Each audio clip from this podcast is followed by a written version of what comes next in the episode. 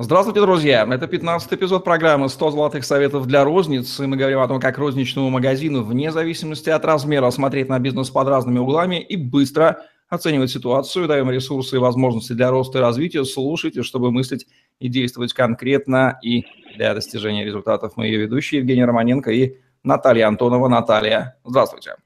Здравствуйте, Евгений. Здравствуйте, коллеги и друзья. Магазин – это товары, товаров много, у товаров есть цены, и возникает вопрос, какую стратегию ценообразования выбирать и как это делать. Вопрос не праздный, ему сегодня посвящаем наш выпуск. Что важного нужно понимать, Наталья, о стратегии ценообразования в розничном магазине? Давайте начнем с того, что цена, пожалуй, это один из э, таких реальных инструментов назначения цены и э, управления ценовой политикой и стратегией. Это то, что позволяет зарабатывать прибыль. То есть это инструмент реальный, который позволяет влиять на, прибыль, на прибыльность деятельности компании.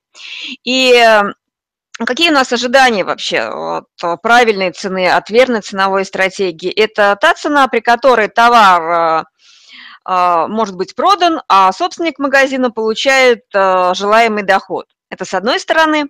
А с другой стороны, а, цена должна быть установлена таким образом, что она должна покрывать затраты на закупку товара, то есть э, его себестоимость, э, издержки магазина, а, зарплату персонала и обеспечивать э, чистую прибыль, желаемую прибыль. То есть тут получается, что а, есть ряд факторов, а, которые играют определенную важную роль в принятии ценовых решений. То есть, ну, если брать метафору, то цена, пожалуй, это такое, ценовая стратегия и политика – это конкретное действие по реализации стратегии, это такой двигатель.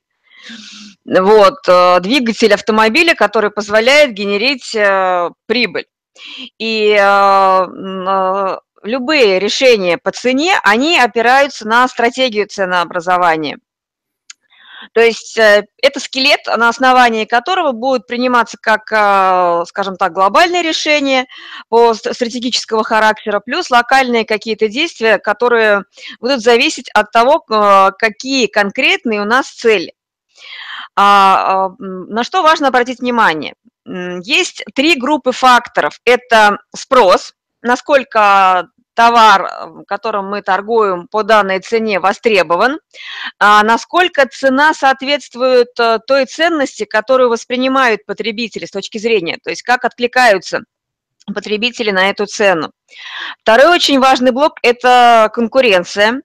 А, естественно, мы не в вакууме работаем, то есть очень трудно представить рынок, розничный рынок монополий. Ну, пожалуй, если только это услуги, а, газ, тепло, вода, коммунальные платежи, это, это единственная такая монополия. Всем бы хотелось в таких условиях работать, в рознице, а нет, не получается. И нам приходится ориентироваться на уровень цен в других магазинах э, и э, перепроверять, сверять ее со, со стратегией, конкурентной стратегией компании. И такой очень важный блок, э, с которым также приходится иметь дело, когда мы работаем с ценой, это издержки. А, тот уровень цен, та ценовая политика, стратегия, та наша идея, которую мы для себя выбрали, будет ли она покрывать затраты, которые мы несем, связанные с организацией продаж товаров и услуг в магазине, а, покрываем ли мы аренду помещений, работу персонала, ну, амортизацию торгового оборудования. То есть это три таких а, кита, на которые мы опираемся при выстраивании скелета. И первая группа факторов – это чисто маркетинговая, да, то есть это то, что нас связывает с, ассортимент, с ассортиментом и с покупателем очень-очень сильно. Вот, и здесь мы, ну, держим руку на пульсе. То есть это, это внешняя такая история, внешняя среда, которую мы мониторим постоянно, опираемся, опираемся на нее. А третья группа факторов – это наши внутренние дела, наши издержки.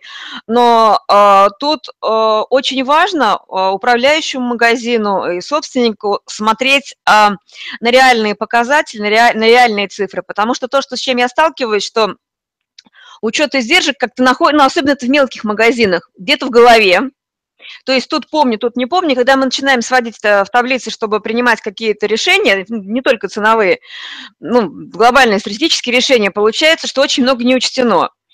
А в магазинах среднего масштаба тоже есть ошибки вот э, в учете затрат. Вот поэтому это тут у меня мой помощник хулиганит. Вот.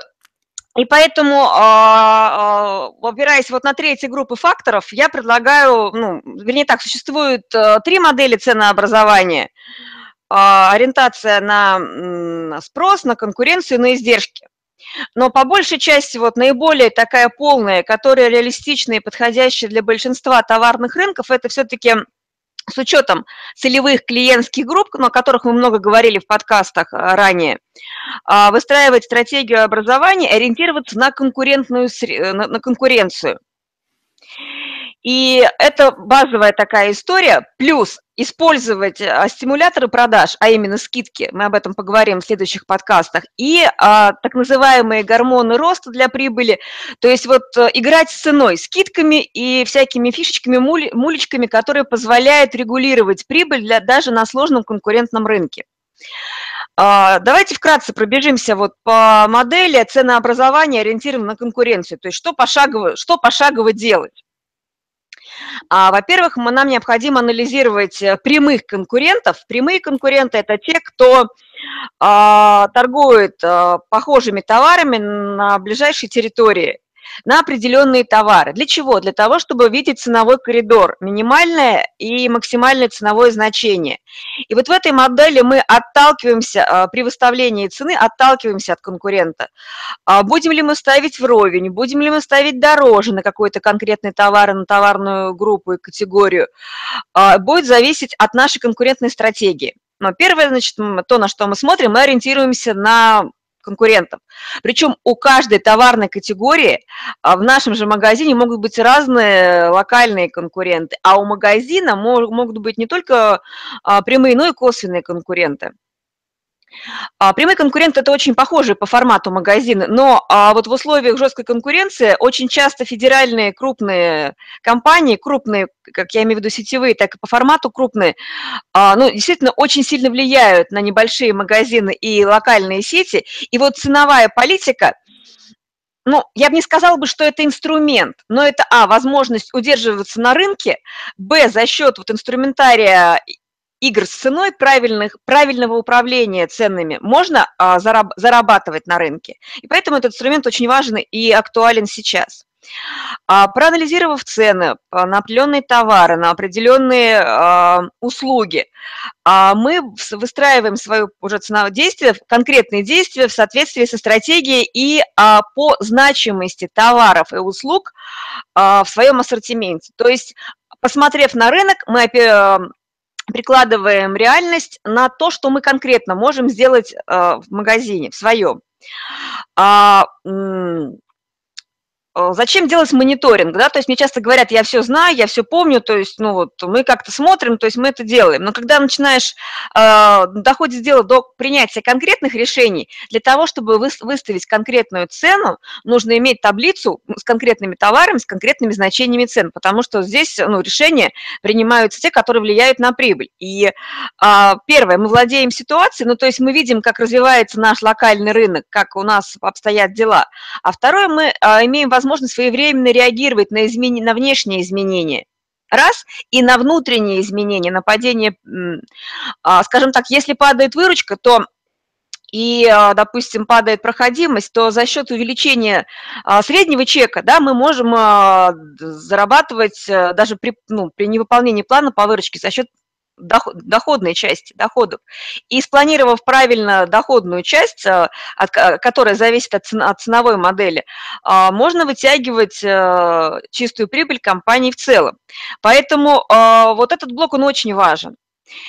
А, итак, если вы выстраиваете ценовую политику, вне зависимости от того, какая у вас конкурентная стратегия, то есть есть э, вполне такая устойчивая концепция деления всех товаров и услуг в магазине на две части, на две корзины. Это front basket и back basket. Причем front basket – это такая группа товаров, на которую мы устанавливаем конкурентоспособные цены, но товары туда подбираются те, которые а, по какому признаку? Они доносят до потребителя а, наше ценовое позиционирование и формируют у него, у потребителя, восприятие об уровне цен, том, какие мы по цене. И вот от того, насколько мы грамотно и правильно набираем эту корзину, зависит, выберут ли нас или нет. А так как фактор цены имеет большое значение а, на данный момент, ну, практически во многих а, товарных группах, и вот то, что просел а, средний такой, средний-средний плюс сегмент вообще, то есть, ну, либо покупатели уходят в лоу-сегмент, либо в премиум-сегмент, ну, то есть остаются в премиум-сегменте, не меняют, но сокращают, ну, то есть экономят на своем потреблении по-другому, растягивают принятие решения а, сам момент расставания с деньгами. Вот, поэтому вот это э, товары, э, которые, или бренды, которые попадают э, вот во фронт баскет, это очень такая важная, кропотливая история. И вот в эту корзину часто попадает, то есть на этих товарах мы а, делаем лучшее ценовое предложение, и здесь мы на постоянной основе работаем с ценой. Какие товары туда попадают? Это часто покупаемые товары а, с известными ценами. Ну, например, допустим, это если брать продуктовый магазин, это бананы, яйца так называемые, определенные виды колбасных изделий, то есть, причем а, там даже уже можно выделить определенные бренды, которые наиболее ими продаваемые, такие наиболее значимые и сильные. А, товары с а, лидеры продаж известных брендов а, с наилучшим сочетанием цены и качества. Ну, пример такой, кофе Nescafe или кофе Carte Noire. То есть в каждом ценовом сегменте есть такие вот значимые бренды, которые попадают в этот э, front basket.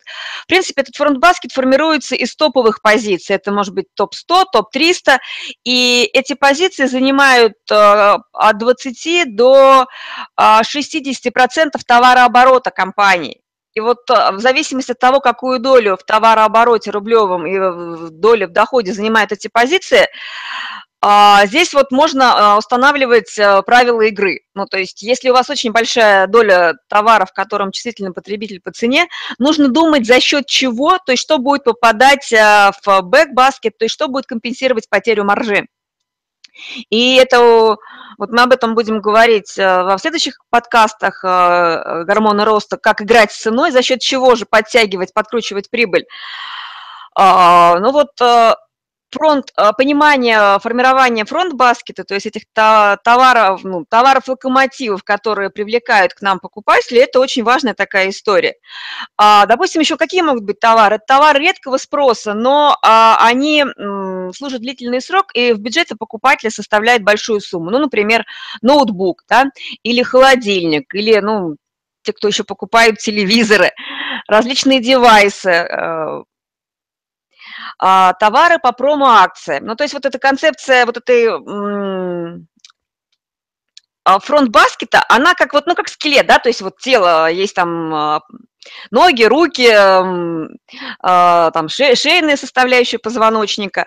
А, вот еще очень такая группа, которой, которой нужно умело пользоваться, это товары с минимальной ценой в подкатегориях. То есть вот очень часто, ну, особенно вот грешат этим действительно мелкие магазины, у них классификатор формируется по принципу, как им поставляют э, по поставщикам. Ну, то есть либо ну, товар-поставщик, и очень сложно понять, а где вообще под, под категории, где вообще какой товар. Вот. И сложно выстроить модель вообще ценообразования, э, ну, очень сложно понять, э, что, где вообще в ассортименте. Вот, то есть и э, видение вот этих товаров э, с минимальной ценой в подкатегории, выбор этих товаров, а замена их во времени имеет большую роль для того, чтобы магазин зарабатывал. Вот. Это вот такая модель, Наталья, а цена – это вещь тестируемая, насколько я понимаю, да? То есть можно играть, смотреть, перебрасывать, и лучше это делать осознанно с, в компании со специалистом, понимая, что мы делаем, а не просто от балды, значит, там. Да, ну вот а, почему мы начали разговор со стратегией, потому что стратегия – это модель, которую мы выбрали для себя, и мы тестируем. Вот мы очень часто с, с клиентами, когда этим занимаемся, мы сначала а, изучаем конкурентов, то есть проделываем все эти шаги, делаем такую гипотезу, модель, и эту модель тестируем. Тестируем ее месяца три, чтобы понять, что работает, что не работает. Вот с последними клиентами мы вообще отказались от э, игр с ценой, там, ну, то есть Э, да, цена им влияет, имеет значение, но мы вообще в лоу-ценовом сегменте находимся, и мы априори даем низкую цену, за счет своей наценки. Но вот ищем а, способы заработка за счет а, привлечения дополнительных клиентских групп целевых и меняем действующее а, ценовое предложение, которое сейчас работает. У нас там на данный момент ну, скидки, скидки, скидки, причем скидки за счет нашей за счет а, нашей, нашего дохода. И такая история, что, на мой взгляд, на данный момент мы больше теряем, нежели зарабатываем, так как это небольшой клиент, и, а большие э, оптовики, с которыми он работает, э, которые являются его поставщиками, начали рынок резать под себя и перекрывают каналы поставки маленьким, э, ну, то есть маленьким магазинам, то есть пошла, пошел дележ рынка очень такой серьезный, за покупателя борьба. Вот. И, ну, и здесь вот ценовой конкуренции мы, мы вообще проигрываем никак. А, выбрали стратегию привлечения покупать клиентских групп за счет ценового предложения интересного именно клиентским группам, те, которые там очень хорошо у него вышли, и поиск других поставщиков. То есть вот это вот а, ценовой мониторинг среды нам позволил принять решение выхода из конкурентной борьбы. Мы по-другому играем, мы зарабатываем за счет других э, рычагов. Вот ну, такая вот результату, когда он заходит в магазин, сразу понятно, есть ли стратегия ценообразования в магазине или есть бардак, просто вот сканируя пространство и ценники. Ну, знаете как, а, вообще, то есть э, для того, чтобы понять э, стратегию, ну, заходя в магазин, этого недостаточно, придя в торговую точку. Нужно посмотреть обязательно конкурентов, и понять, каким образом работает рынок в целом на конкретной территории, и как в этот рынок вписывается конкретный магазин, то есть клиент или, или сеть магазинов. Самая засада в том, что видение клиента может быть одно, а реалии рынка – это может быть другое. И вот а, первое, что мы делаем, мы соотносим видение то есть что мы знаем о себе с тем, что есть на самом деле. И вот здесь консультант а, хороший помощник. А, Причем как бывает, вот э, если говорить о помощи, да, о поддержке, то есть бывает э, очень сильная команда, но настолько, ну вот, э, настолько они вот в своей, в своей битве за рынок шашки, шашки оголили, что не видят ну, других возможностей, кроме лобового, на лобовой атаки. А, как правило, то есть если посмотреть на рынок под другим углом, то можно найти возможности, где не нужно так напрягаться на борьбу, то есть оставить такое удержание, то есть стратегию удержания позиций, но а, прибыль собирать, набирать из других источников, то есть э, учиться зарабатывать немного по-другому. И а, здесь еще вот мы много об этом говорили по, про омниканальность, да, то есть искать источники заработка а, в других ну, там, в других каналах и пытаться использовать э, интернет, э, интернет-канал как смартфоны, как способ привлечения клиентов, как и с играми, с э, игра с ценой. То есть, допустим, есть компании, которые дают дисконты при заказе через интернет, причем существенные дисконты. И становятся пунктами выдачи. Вот, тут вот и в этом взаимосвязь ценообразования, маркетинг как такового ну, то есть системы маркетинга. То есть э, цена – это лишь элемент этой системы, и поэтому системный взгляд на рынок, на торговую точку, на модель продаж компании позволяет принимать более правильные решения. Ну, вот такие вот рекомендации, взгляды на место цены в стратегии магазина, на стратегию ценообразования от Натальи в программе «100 золотых советов» для розницы. Наталья Антонова, Евгений Романенко были с вами. Ставьте лайк, подписывайтесь на наш YouTube-канал, чтобы не пропустить новые интересные видео с вашими любимыми экспертами. Если чувствуете, что со стратегией ценообразования у вас не все в порядке, прислушайтесь к этим рекомендациям. Теперь вы знаете, куда смотреть. Удачи вам. Всем пока. Удачи.